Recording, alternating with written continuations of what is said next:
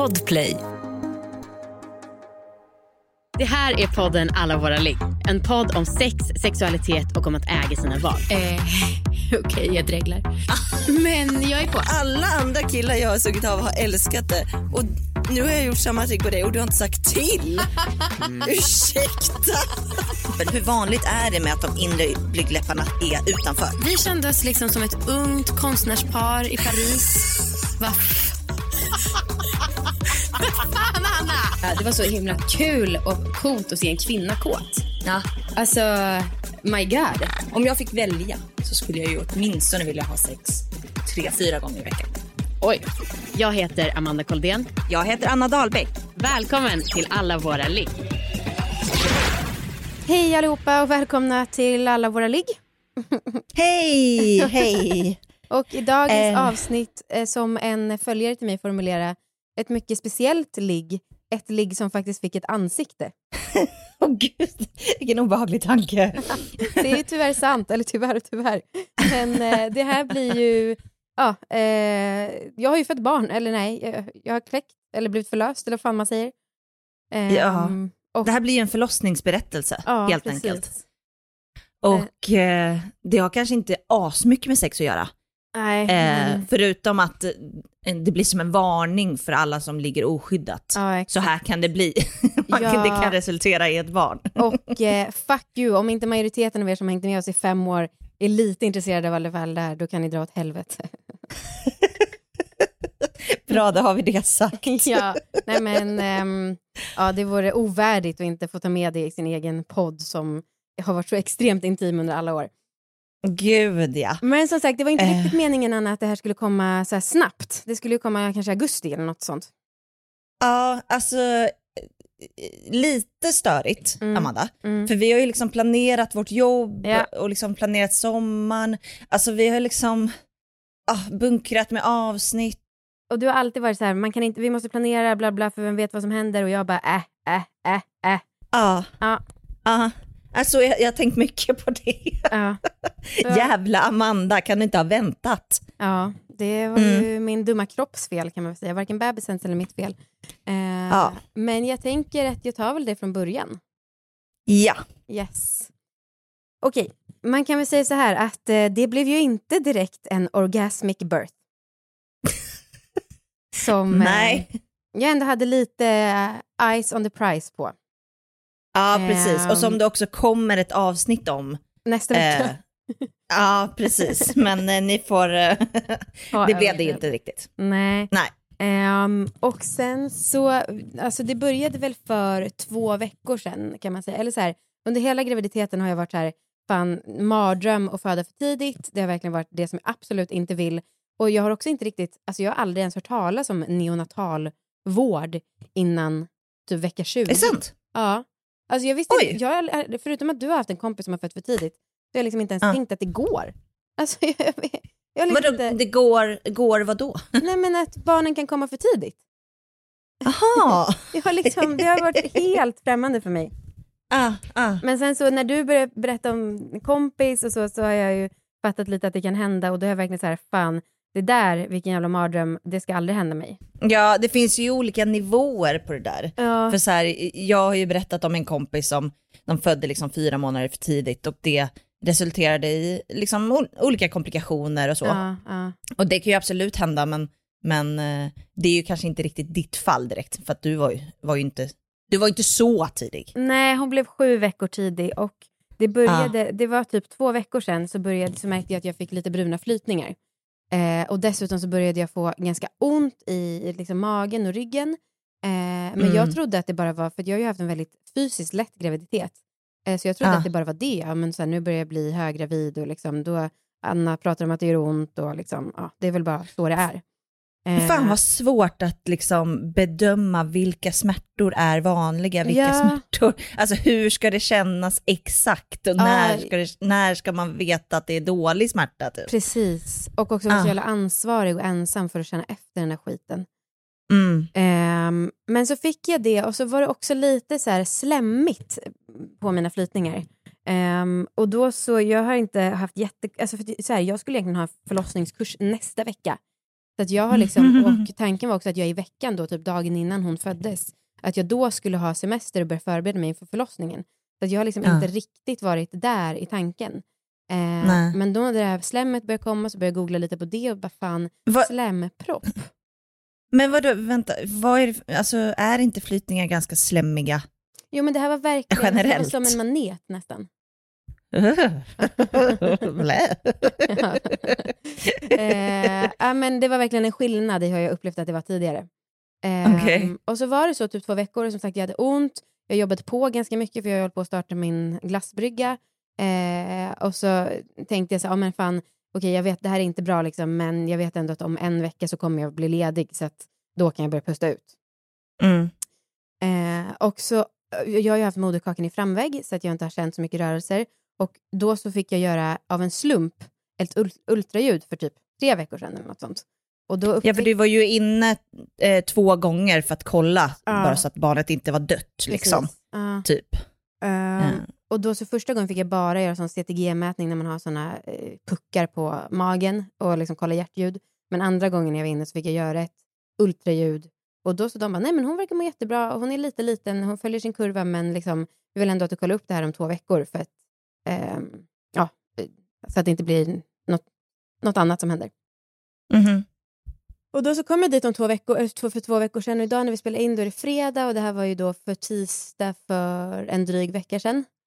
Eh, och så, eh, så kollade hon på henne och då så hade hon, först var hon minus 15 procent på kurvan och sen så nu när jag mätte så var hon nästan minus 40 procent och han hade liksom inte växt någonting.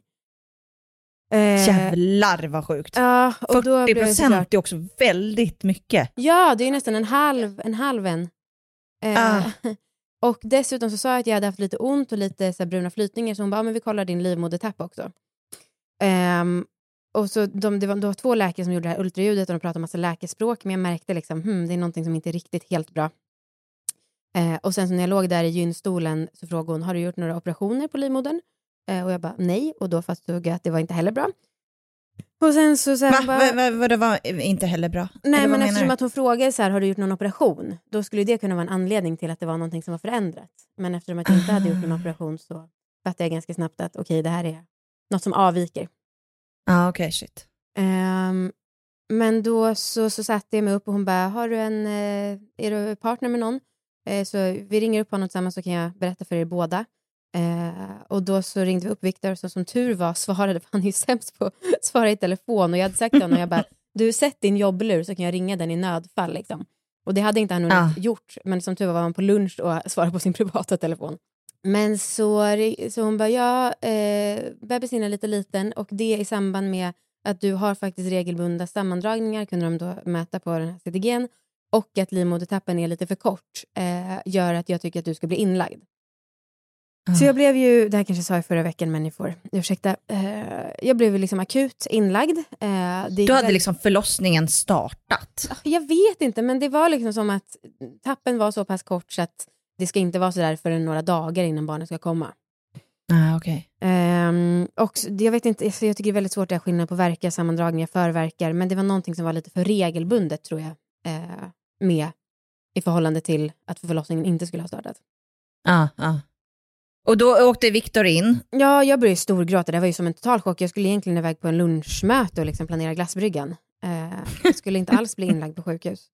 Ehm, men så blev jag det och så gick det väldigt, väldigt fort. Jag fick göra sådär, mitt första coronatest. Fan vad hemskt Ja. det var.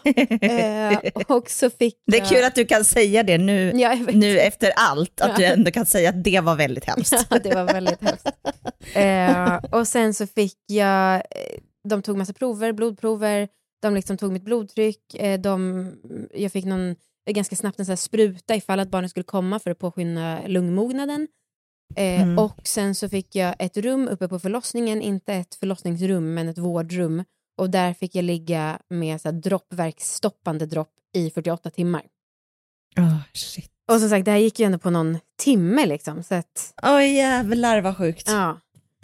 Usch, vilken, vilken fruktansvärd chock. Ja. Ja, du måste varit så förvirrad. Ja, men alltså den här veckan har ju varit helvetet på jorden verkligen. Ja, Eh, och också där, jag är ju väldigt, alltså jag tycker ju väldigt mycket om att röra på mig. Jag kände hur jag blev så jävla sjuk av att ligga på sjukhus i tre dagar för att jag fick, alltså jag fick tillsägelse så här, sitt inte på huk för då kan du starta igång någonting.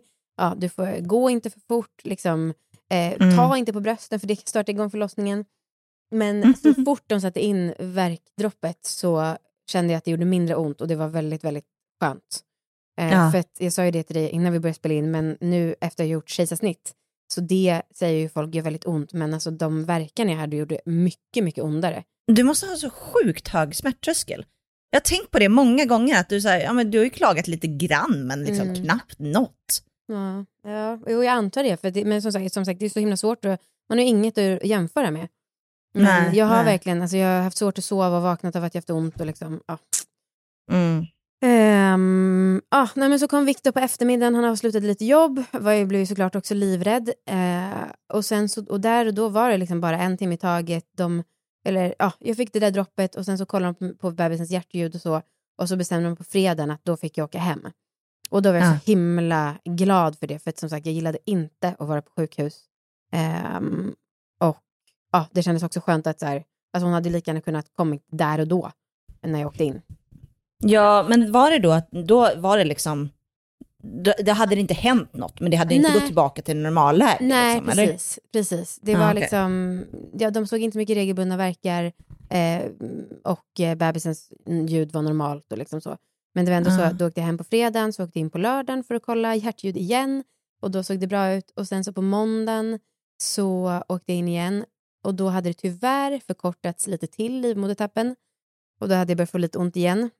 Och det här, dagarna här, alltså hemma, det var väl skönt att vara hemma men alltså herregud, jag har ju haft sån ja, alltså gråtit, skrattat, liksom varit förtvivlad och liksom, ja. Ja, jag hade nog valt att stanna kvar om jag hade Ja. fått. ja. Alltså för att jag, jag vet inte, jag tycker att den, liksom, den oron när man är själv dessutom, för mm. att du fick ju inte direkt röra på dig mer när du var hemma. Nej, precis. Eh, jag vet inte, jag tänker liksom att man skulle känna sig mer trygg med läkare runt den i alla fall. ja. ja, det är verkligen och svår balansgång. Det var ju verkligen pest eller kolera. Ja. Eh, Ja, men ja. också för, för att få någon sorts, för den mentala hälsan som är också lite viktig. Alltså för att få Mm. någon sorts normalitet och så här, ja, i alla fall kunna ligga och kolla på fotboll hemma i sängen och typ ligga i en normal skön säng. Eh, Ja, i och för sig. Det var ändå mitt, mitt val. Mm. men med det sagt, jag har varit väldigt, väldigt, väldigt skör och väldigt, väldigt olycklig. Mm. Ehm, men haft sånt otroligt fint. Alltså, jag har så himla mycket vänner och familj som jag är så sjukt tacksam för. Ja. Poddtips från Podplay. I podden Något Kaiko garanterar östgötarna Brutti och jag, Davva, dig en stor dos skratt. Där följer jag pladask för köttätandet igen. Man är lite som en jävla vampyr. Man har fått lite blodsmak och då måste man ha mer. Udda spaningar, fängslande anekdoter och en och annan arg rant. Jag måste ha mitt kaffe på morgonen för annars är jag ingen trevlig människa. Då är du ingen trevlig människa, punkt. Något Kaiko, hör du på Podplay. Därför är Ja, men så, ja, precis. Måndagen kom in, då var det lite förkortat. Jag blev jätteledsen igen. Ehm, och sen så, men de bara, men så här, vi gör så här, du får åka hem om du vill. Du kommer hit imorgon igen. Eh, och så ser vi hur det är då. Ehm, och då så kom jag dit på tisdagen, gjorde exakt samma sak, ultraljud, alltså för då mäter de också flödena så att moderkakan fungerar och så. Okej. Eh, och då när jag kom in på tisdagen var jag verkligen ett vrak. Alltså då bara grät och grät och grät och grät jag för att det var sån jävla mental terror. Alltså jag var så rädd för att gå på toa, för jag var så rädd att det skulle ha hunnit börja gå något vatten, jag var så rädd för att det skulle komma blod, jag var så rädd för att behöva känna efter hela tiden. Åh Mm. gud, alltså det här är verkligen den största krisen jag har någonsin genomgått. Ehm, Mm. men så var det oförändrat då på tisdagen. Eh, och då sa läkaren så här, ja det är lite samma sak igen, så här, vi ses på fredag för jag vill inte hålla på och bråka med magen för mycket och göra flera ultraljud för det också så här, kan vara lite känsligt. Ehm, För att det kanske sätter igång det mer då? Ja, lite. Man vill inte hålla på med magen typ. Nej. Eh, hon bara, men om det är någonting så här, för jag frågade hur mycket Alvedon kan jag ta? Hon bara, du kan ta full dos, men jag tycker att det är liksom en varningssignal om du känner att du behöver det. Just det. Ehm, men hon bara, men åk hem du och så ses vi på fredag och eh, om det är någonting som förändras, minsta lilla, då ringer du. Jag bara okej. Och så kom jag, åkte jag hem där eh, på eh, tisdag, ja det var tisdagen, ja precis. Eh, och så fick jag för första gången så här sjuktaxi och det var liksom en timme sent och sen så var det så mycket köer så att det tog en timme i taxin så jag hade så jävla ont när jag åkte hem. Men hade du inte så ont på sjukan då? Nej, men det, just att åka bil har varit jävligt jobbigt. ah, okej. Eh, nej, då var det ganska lugnt faktiskt.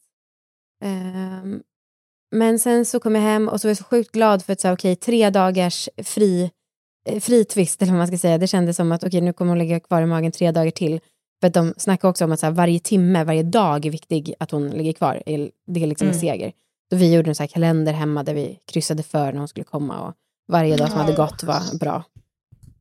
Ehm, och då, som sagt, åt jag två glassar, kände hur bara livet återvände, hade inget ont, allting var så himla skönt. Alltså jag var så jävla glad, jag låg och kollade på fotboll och det är så jävla nice för att jag blev ju direkt sjukskriven men för Viktor, han bara, det hade varit drömmen om det var jag som var sjukskriven för det är liksom EM nu, kan jag ligga här framför sängen och kolla på fotboll? Jag önskar så att jag kunde ta din position. Men också så himla eh, skönt att eh, han, eh, för honom är det varit drömmen, att jag har blivit lite lugnare och att vi kan spendera kvällarna med att kolla på fotboll typ. så det har ju varit, Kanske, inte, kanske inte drömmen. nej, kanske inte drömmen precis, men ändå, eh, hade det varit jag hade jag bara så här, "Urr, när ska vi ha något roligt?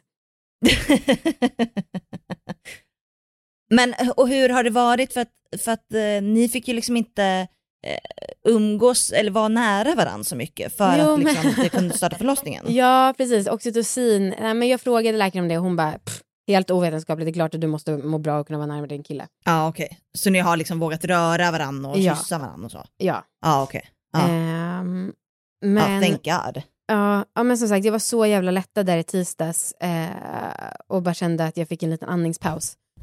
Mm. Och så skulle jag gå och lägga mig. Eh, så låg jag och läste, klockan var kvart i tolv. Och så kände jag att någonting rann till mellan benen och så tog jag dit händerna och så såg jag att det var blod. Och fy fan vilken mardröm. Ehm, och jag bara. Viktor, så här, fuck, fuck, fuck, fuck, fuck, jag blöder. Ehm, Ja. Och ehm, Tänk, tänk, tänkte du det värsta tänkbara? jag vet inte vad jag tänkte, men jag tänkte att det var så himla, jag vet inte, jo men jag antar det. Mm. Och sen Anna, jag tänker faktiskt, jag skickar en bild till dig om du vill se live-reaktion. Jag tog bild, för då så bara, jag gick upp till bad, eller närmade mig badrummet och bara sa till Viktor, ge mig telefonen, vi måste ringa förlossningen. Eh, och Viktor blev helt eh, chockad såklart. Ehm, och så ringde förlossningen och de bara, okej, ring en ambulans, ring 112. Ehm, och jag bara stod där och blödde och skakade och ändå sa till Viktor, packa det här, packa det här, packa det här. och och det sen- rann det liksom? Ja, nu skickar jag till dig, jag hoppas att du tycker att det är OK. Men det var ganska mycket blod. Eh, Vänta, du, du tog en bild i, ja, i men, den här... Jag tror att, Alltså, alltså, du- det var inte direkt för. Instagram, men det var ju för, alltså jag tänker att det var typ smart att ha i vårdsyfte, att de skulle veta. Åh jävlar! Ja, Ja. okej. Ja, det är ganska mycket. Oh shit, ja det är um, splatter, Ja, splatterfilmsmycket. precis. Och så stod jag och liksom höll för med handen för att stoppa det på något sätt. Och så när jag inte gjorde det, då kom ju den där klumpen också. Typ en halv deciliter torkat blod. Ah. Ah, ehm, ja, och så ambulansen var där inom typ fem minuter. Våra katter Mm. började tvätta golvet och försöka slicka upp lite blod. Åh gud! Eh, och Viktor, jag bara, men så här, Viktor, eh, typ, ska inte du ha några grejer? För han hade ändå packat, men ah, jag vet inte, han blev så himla rädd så han bara, nej, nej, jag klarar mig. Jag bara, men ska du inte ha en tandborste eller kalsonger eller någonting? Han bara, nej, nej, jag behöver ingenting. Hade du ont? Eh, nej, det var det, jag hade noll ont. Det var jätteknäppt. För det var också det de frågade både om på förlossningen och ambulansen. Liksom. Ehm, och sen så jag lyckades gå in och duscha av mig lite blod för det är ju så jävla klistrigt med blod. Eh, ja, ehm, och så sa jag till Viktor, jag bara, Viktor, jag tror att det här kommer innebära att det blir ett omedelbart kejsarsnitt. Och det lilla jag har läst om det är att då kommer jag sövas. Ja. Ehm, så kom ambulansen, helt otrolig personal där också. Ehm, och så här, jättelugn och jättegulliga. Och, alltså, så här, för jag ändå var ju så här att jag bara, men jag, jag sätter mig själv här, jag lägger mig själv här. Och de bara, eh, du, vi, vi lyfter dig. Ehm, och sen så kom de in, kom in ambulansen och jag låg där på den här britsen och ja, alla de här kontrollerna, blodtryck, syre, puls, bla bla bla. Och då Ja. började jag skaka som, alltså, som ett asplöv. Alltså jag fick så mycket eftersläpp av adrenalinet och var så nervös och så chockad och hyperventilera. Ehm, och så sa de där framifrån, han bara, ja, hur snabbt vill du att vi ska köra? Så han till sin, han som var med mig. Han bara, ja, nej men så här, lugnt men bränn på. Och de bara, okej Amanda, nu kommer vi sätta på blåljus. Det betyder inte att det är extra allvarligt. Det här är ingen förlossning som startat, men bara så du vet, vi kommer göra det. Nej, vad fint att de informerade om Ja, de var jätte, jätte, jätte, jättebra. det. Eh, Gud vad bra. Och sen så kom vi hit till eh, BB Stockholm och så blev jag direkt undersökt och fick direkt blodstoppande medicin. Och då så gjorde de det här ultraljudet igen som jag ju hade gjort samma dag. Och det var liksom inte, de kunde inte se där varför det blödde. De kunde inte Nej. se um, eh, något blod i moderkakan, livmodertappen var oförändrad. Ingen vet varför det då varför det började blöda. Ja. Och så snackade vi lite med dem, men så här, vi bara, nu kanske vi ska ställa in oss på att inte åka hem utan en bebis. Och de bara, ja det kan nog vara klokt. Eh, och sen så på morgonen hade jag, eller nej, jag hade jättesvårt att sova för jag hade så jävla ont och det var ganska svårt att mäta hjärtljuden när jag låg i olika positioner. Eh, så då åt, än en gång fick jag så här Bricanyl för att verkstoppande och det direkt bara kände jag en sån jävla relief i kroppen. Mm. Men hade ni då liksom släppt några fa- farhågor om att det skulle vara dött barn? Ja, för då hade de ju kollat, ultraljud kollade de ju direkt och bara, jag le- Ah. då frågade lever hon liksom? Och de bara, Ah, ja, ah. hon ser, och hjärtljuden var bra. Ja, okej. Mm.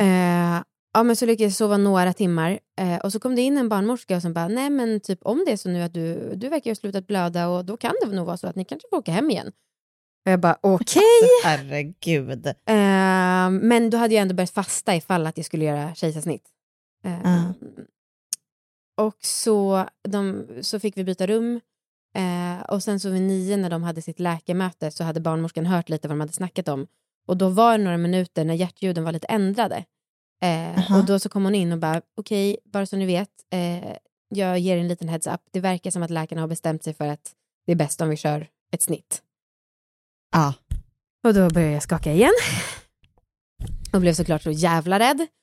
Eh, och sen så kom läkarna. Eh, Men du var ändå förberedd på att det skulle bli kejsarsnitt och ja, hade varit det ganska länge? ja, precis. För att hon har också legat med rumpan nere, alltså i säte. Och då Ah. så kör man ju nästan alltid snitt. Och jag var också ganska glad för det, för som sagt, jag känner att jag, jag skulle börja förbereda mig för förlossning den här veckan. Eh, Ja. Jag var liksom noll redo att föda vaginalt. Ehm, så att jag hade ändå börjat räkna med det. Men jag hade ändå inte, för jag hade inte heller tagit till mig så mycket så här info om vad innebär ett kejsarsnitt. Vad, vad innebär det om barnet kommer för tidigt? För jag ville inte riktigt det, för det kändes som att typ acceptera att det skulle bli så. Mm. Ja, du är inte direkt en sån som liksom läser på och liksom försöker planera för det värsta. Nej, nej, Nej. precis. Det är jag inte. Så hellre bara blunda och liksom tänka att det kommer inte ske. ja. Eh, Mm. ja, men så kom läkarna in och de pratade jättelugnt och så här, ja, nej, men med tanke på den här historiken, för vi misstänker att du kan ha börjat blöda för att moderkakan har börjat släppa. Att det är också därför, för jag har haft bra blodtryck men det har ändå varit ganska, det har liksom ökat. Eh, Ja. Och framförallt i förhållande till hur det var för några månader sedan. Eh, Och det är inte bra att moderkakan börjar släppa. Nej, det är inte bra för då så kan hon inte få någon näring och så. Och just det, och också i kombination med att de trodde att hon var tillväxthämmad. Ja. Ehm, och så ju mer de pratade, så här, för det här var en, pratade de med oss fem minuter, och samtidigt så ringde telefonen och bara, ah, nej, men, är ni redo för patienten? Och jag bara, vänta, patienten, är det jag? Och då började vi Mm. liksom fatta ganska snabbt, okej, det här kommer ske nu. Det är inte att vi pratar om i eftermiddag, utan det är nu. Eh, så fortsatte de prata lite, ja, och sen så efter snittet, då kommer du ligga på uppvak, Amanda, och Viktor, du kommer få gå iväg med bebisen. Eh, och sen så kommer ni liksom återförenas där. Eh, Ja. Och jag bara så här, kan jag borsta tänderna? De bara, nej. Jag bara, okej, eh, toa? De bara, okej, gå på toa liksom. Och sen så var det över den här sjukhussängen och rullas iväg till britsen. Jag och Viktor kramade varandra, grät bara, vi älskar dig, älskar dig, älskar dig, älskar dig.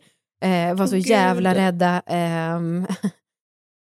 och det, fy. alltså, ja, men mitt, mitt i allt det här var det ju liksom någonting som var lite spännande. För att så här, då hade vi bestämt träff med kuratorn och han kom in där samtidigt som jag bara, hej då, rullades iväg på britsen in i ett operationsbord. Och så hade de också förklarat för oss att eh, ja, men det är ganska många människor här inne på eh, operationssalen och det är ett gäng som är så att säga sterilt och de stod liksom i hörnan och höll sig i vägen för att de bara skulle göra alla kirurgiska ingrepp. Och sen så är det ett annat gäng som gör det här. Och allting gick så jävla fort. Alltså, Ja. För de sa det också, när vi har börjat då är det en halvtimme tills bebisen är ute. Eh, och, men det gick så fort, alltså, de, tog som, ja, de gav mig mediciner, de satte in infarter för dropp, eh, de bad mig kuta med ryggen för att få lokalbedövning innan ryggmärgsbedövningen skulle in. Eh, och jag var, ju, alltså, jag var ju mest rädd för dels den här ryggmärgsbedövningen för att jag ja, tycker att det känns läskigt. Ja. Eh, och också, alltså, helt ärligt, jag var noll peppad på att träffa bebisen, eller noll.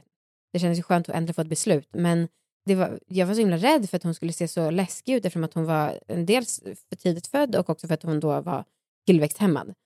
Så både jag och Viktor pratade bara, hur fan ska vi liksom kunna älska den här lilla klumpen om hon ser ut som ett missfoster?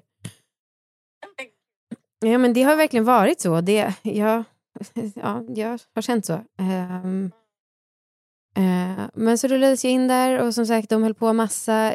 Det var helt, jag kände att okej nu kommer det bli lite varmt från eh, ryggmärgsbedövningen. Och det var helt sjukt, alltså var så där lam. Alltså det var kolsyra i hela kroppen, jag kände ingenting, blev helt groggy. Ja. Eh, och det var väldigt, väldigt skönt för jag trodde att det skulle vara obehagligt också när de höll på att böka i magen men det var kändes liksom ingenting alls. Och Viktor satt där på, eh, vi fick ju inte se in i magen utan det var ett skynke emellan eh, och Viktor satt på min sida skynket. Och eh, när ryggmärgsbedövningen väl hade börjat ta, då så var det ganska snabbt till de bara, nu ser vi en liten rumpa här nu. Jag bara, eh, va?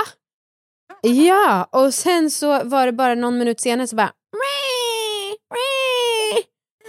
Alltså, och då jag bara, va? Vad händer liksom?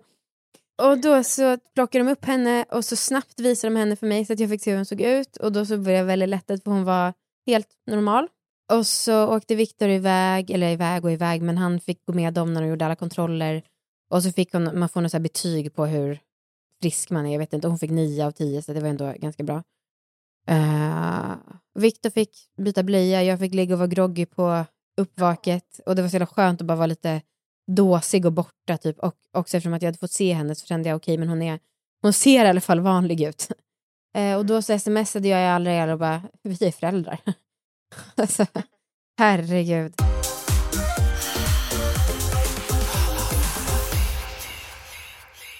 Vi har ett samarbete med lastbryggan.se. Jajamän. De har ju varit med oss några gånger. Ja, det är alltså en sexshop på nätet. Mm. Och eh, de har massa, massa, massa grejer. En sak som jag tycker är bra, det är att de har allt som är på hemsidan finns i lager och är redo att skickas samma Ja. dag. Eller om man beställer innan klockan två. Ja, för det hatar jag webbshoppar. Ja, Där det liksom de visar produkter Ja. och så liksom går kan man man typ inte till köpa. checkout och så bara, nej tyvärr. Fruktansvärt. Ja, nej, Hatar det. Mm, bra gjort lastbryggan, tänkte jag säga. Ehm, och jag vill också säga grattis till dem. Ja. 27 år har de funnits. Det är, det är sjukt länge. Mm. Och jävligt starkt i den här branschen. Tänk när man var 27. Då startar vi alla vår ligg. Ja, just det. Ja, Ja, åh, gud. Och man, var- alltså, vad liten man var ändå. ja, Eller sen, vi är ju bara 31, alltså det är bara fyra år sedan. ja, Eller 32. ja. Ehm, det är inte så jättelänge sedan, men det är ändå mycket som händer på de här åren. Jag vill ju prata lite om så här snygga 27-åringar men då kom jag på att det kanske var dumt om de äh, lastbryggan associerades med 27-årsklubben. Ja. Men ändå Heath Ledger. Oh la la. ja. Kurt Cobain. Oh Oh la la! Jävlar vad jag var tänd på Kurt Cobain i många, många det år. var det verkligen. Alltså fy fan vad sexig. Och om man då ska säga sexiga produkter som lastbryggan har. ja, Eh, för det är ju ändå som sagt en sexleksaksshop. Eh, jag vet inte om ni hörde förra veckan, men jag har ju haft ett penetrerande sexförbud Mm. på grund av min graviditet. Och eh, ja, jag är väl lite barnslig, men jag känner redan att jag saknar en god penetrerande leksak. en bra rabbit kanske. är det Fan sant? vad gött. Ja. Ja. Nu har ju jag massa redan, Mm. men om man inte har, Mm. utan tänker så här, jag nappar, då ska ni göra det nu. För att de har också gett oss en rabattkod som ger 27 procent. Det är det högsta som vi har haft på något samarbete tror jag. Ja, och gud det är ja. det högsta som lastbryggan någonsin har haft. Och den är superexklusiv för er. ja. Och den gäller i en månad. Eh, Eh. Så att ni har ändå ganska gott om tid, men eh, efter en månad då är det kört. Precis, men vi ska också inte tisa sådär, vi måste säga vilken kod det är. Ja, just det. det är AVL27. Ja. Mm. Och då är det inte 27 med bokstäver, eller alltså det kanske man fattar. Ja, det tror jag. Ja, Pass. AVL 27. Yes. Mm. Tack så mycket lastbryggan. Tack. Ett poddtips från Podplay. I fallen jag aldrig glömmer djupdyker Hasse Aro i arbetet bakom några av Sveriges mest uppseendeväckande brottsutredningar. Går vi in med hemlig telefonavlyssning och, och då upplever vi att vi får en total förändring av hans beteende. Vad är det som händer nu? Vem är det som läcker? Och så säger han att jag är kriminell, jag har varit kriminell i hela mitt liv men att mörda ett barn, där går min gräns. Nya säsongen av Fallen jag aldrig glömmer på Podplay. Och sen så efter typ två timmar så började de kolla så att jag kunde röra på mig och när jag kunde det så fick jag köras iväg för då hade hon hamnat i en så här bebis-IVA typ. Där Viktor satt och var med henne. Ja, men jag rullades in där på bebis-IVA och ehm, då blev jag så himla himla lättad för då hade de vägt henne och mätt henne och hon var inte alls tillväxthämmad. Hon var 1,9 kilo vilket ju såklart är jättelitet men de trodde ju att hon skulle väga 1,2. Så Alltså det är så konstigt. ja. Jag förstår inte hur de kan ha haft det så fel. Alltså jag har läst lite om andra de har haft det så fel, men också det är ju möjligt att hon på den här veckan har lagt på sig. Men sen också kan, Ah. så de att det, eftersom att hon har legat så här med knäna upp och liksom skymt magen så har det varit lite extra svårt.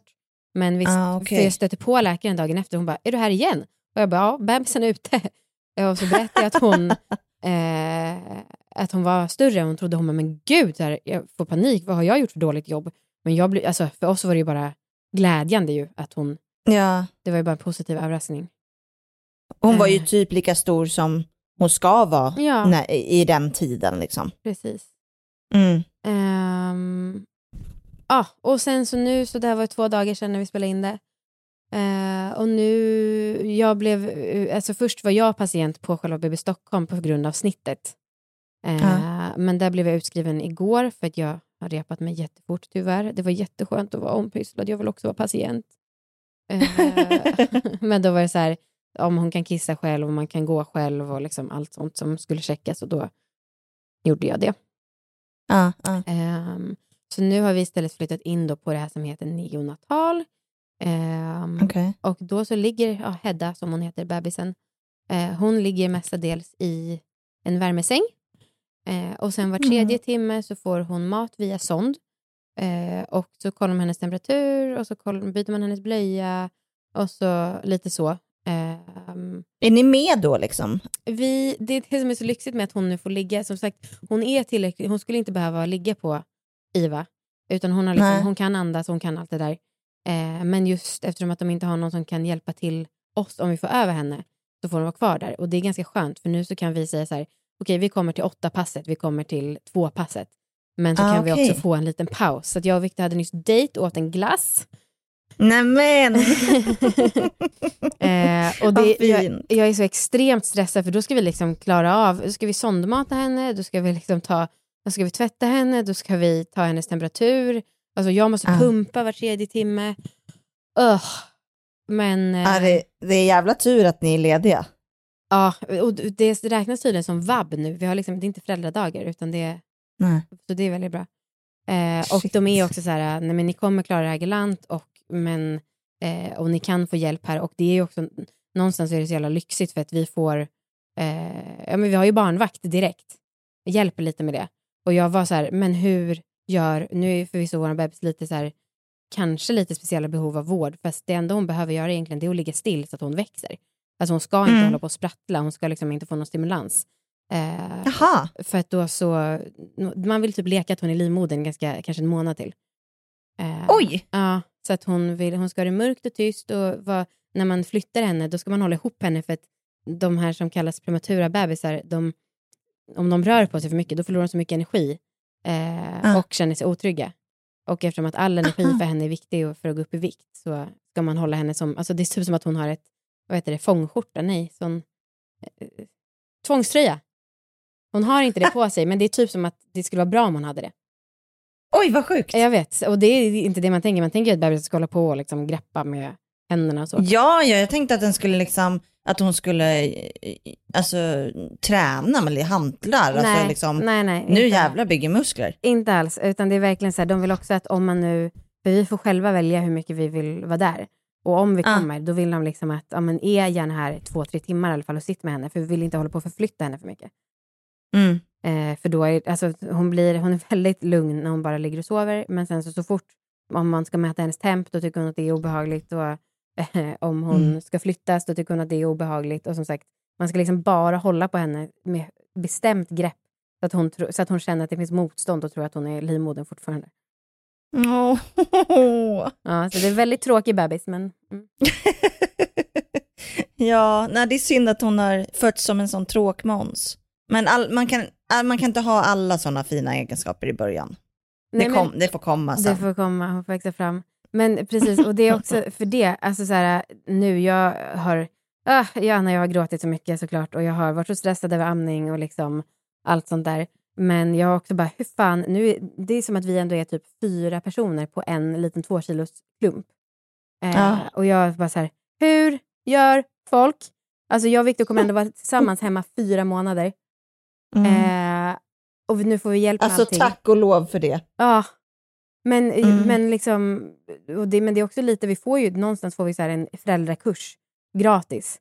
Eh, Ja. Alltså för att, eftersom att vi får vara här i två veckor och får lära oss exakt allt hur man gör.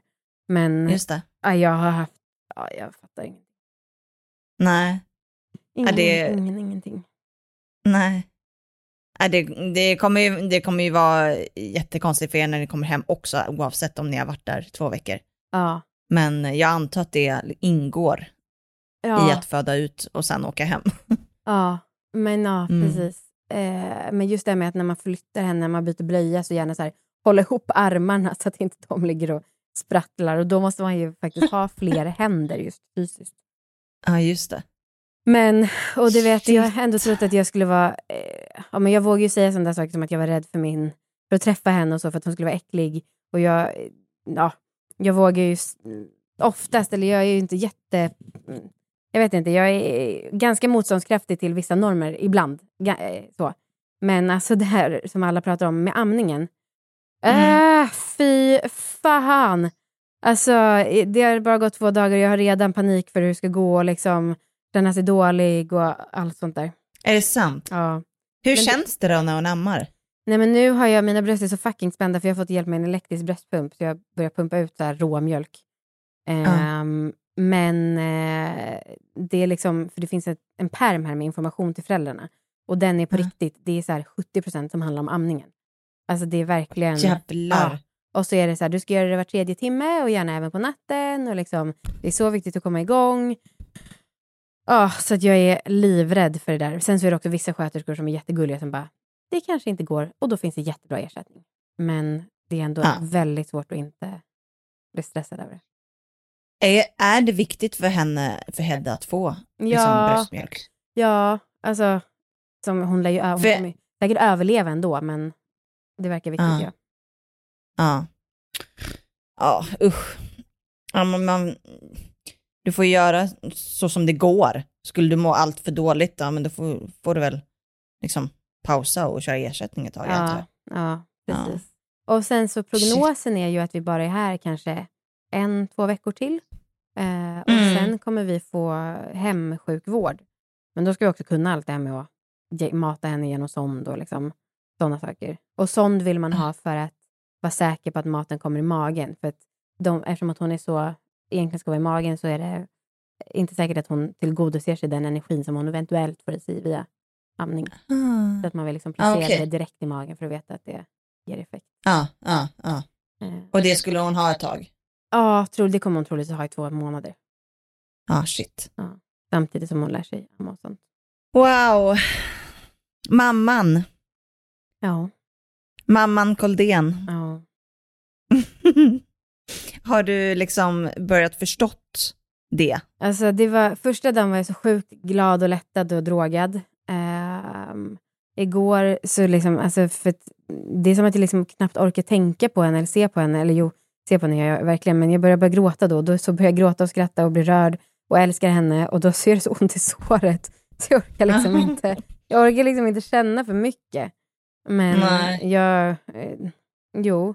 Och så mm, min lilla bebis, alltså det är så jävla sjukt. Jo. Min alldeles Åh. egna. Alltså det är helt otroligt att det har gått så bra. Ja. Alltså det är så ofattbart efter liksom all den här draman och allt. Är det verkligen ja, fruktansvärt Ja, förlopp det var och så har, så har allt gått bra. Ja, jag vet. Det är helt sjukt. Och så, Åh, det, jag har aldrig varit med om sån psykisk terror någonsin. Nej. Nej, det var till och med som att jag bara sa så här, Viktor om något händer mig, jag älskar dig. Mm. Usch, hur mår Viktor i allt det här också? Jo, men han är helt fantastisk. Han blir mycket mer stressad när hon skriker än vad jag gör. Mm. Och nu blev väl jag lite det också kanske när de sa att det var dåligt att hon skriker. För jag tänker så här, bebisar skriker ju. Men just Mm. eftersom att hon behöver verkligen all energi till att växa så är det viktigt Mm. att lugna ner henne. Så hon har redan fått droger och smärtstillande. Just för hon, eftersom hon har legat som hon legat troligtvis många månader i magen så har hon väldigt ont i höften. Så hon vill liksom bara Mhm. ligga som en groda hela tiden och inte sträcka ut benen. Eh, Så då gör det ont att byta blöja och så. Ja. Men och då så tycker Victor att det är väldigt jobbigt när hon, han märker att hon har ont. Och jag blir inte riktigt lika stressad men som sagt det är tydligen viktigt att ja, dämpa det eftersom att det är energikrävande. Ja. Inte så mycket energi. Och, det, reserv. och det kommer liksom gå över då eller? ja, de räknar med det. Alltså, de flesta, Det Ja. brukar göra det för de flesta. De kommer kolla upp det om någon månad kanske, men förhoppningsvis. Ja. Och sen så gud, eftersom att vi ändå har alla våra ligg. Jag måste säga, hennes blygdläppar är det äckligaste jag sett i hela mitt liv. Alltså de är så svullna för hon har inte hunnit växa ikapp sitt kön. Så att hon har liksom en pung typ. Äh, det är så hemskt. Åh, stackarn. Men det är också tydligen normalt när man är för tidigt född. Men vadå, vadå att blygdläpparna är så stora och sen växer man in i, växer man Ja, i blygdläpparna? Hon har, liksom? inte, hon har inte en underutsfett så det kommer liksom, hennes kropp kommer, kommer kapp i proportionerna. Det är typ det enda som är oproportionerligt för henne. Jag trodde att hon skulle vara fett oproportionerlig överallt. Men alltså, det är som att hon har en boll där mitt på. Av blygdläppar. Jag ska ta ett kort så ska du få se. Men ja, det är hemskt. Förlåt att jag skrattar. Nej, det är jag som mobbar mitt barn. Det går bra. Hon låter som att hon är hälften blygdläppar, Nej, hälften men det kropp. är typ så. Det, det kommer ju lätt Instagram och följare tycka är för mycket att lägga upp. Men alltså, du ska få en bild, Anna. Åh gud. Ja, men det, det låter ändå mäktigt. Ja, Hon är liksom macho pussy. men, men, ja, men alltså, du kommer inte skratta för det är verkligen äckligt. Men Okej. du frågar ju Victor mår. Jo men han, eh, alltså, han är nog också väldigt glad och lättad. Han är bekymrad idag. Han sa det är jätteviktigt att du tar en bild när jag sitter med henne och hon ser sin första fotbollsmatch. men för han tycker att det är, alltså jag har nog lite svårare med det här med jobb, att nu måste jag ta det så himla lugnt med kroppen. Det tycker jag är ju Ja. jättejobbigt. Eh, men han tycker att det är ganska bra. Han bara, "Men då kan jag sitta där med henne och kolla på fotboll och liksom så. Han är helt nöjd. Henne, ja, jo, men han är också jättelättad att det har gått så bra som det har gått. Och han tycker att det är jättegosigt att sitta med henne när hon är liksom lugn och nöjd och han är supermjuk och ja, fin. Mm. Men alltså, Mm. vi båda är väl medvetna om att det kommer så här, att vi måste smälta det här. Det kommer inte, vi tror inte att vi kommer drabbas av någon posttraumatisk stress, men vi fattar ju att det har varit en oerhörd påfrestning. Ja, såklart. Något annat vore ju konstigt. Ja, verkligen. Åh, gud. Shit, jag är helt eh, både svettig och matt av den här berättelsen. Ja, nu Mm. kommer han. Han har köpt sushi. Åh. Ja. Jag hoppas... Anna frågade precis, vi spelade in podden, hur du, må, hur du mår mitt i allt det här. Du kan få säga något själv kanske. Jo, men just nu mår jag bra. Nu har jag varit ute i solen, pratat med min kompis. Pratat lite Mm. Sverige, Slovakien och lite Hedda. nu, nu mår jag bra. Det är ju tur att det är EM samtidigt som Eh, ni föder. Det är riktigt Ja. är det. Ehm, ja, äh, men som sagt, helvetes vecka som är så jävla lättad över att det gick så bra som det gick. Och nu livrädd inför att klara av allt det själv. Och se inte fram, alltså som sagt, åtta veckor utan tungt lyft eller att springa.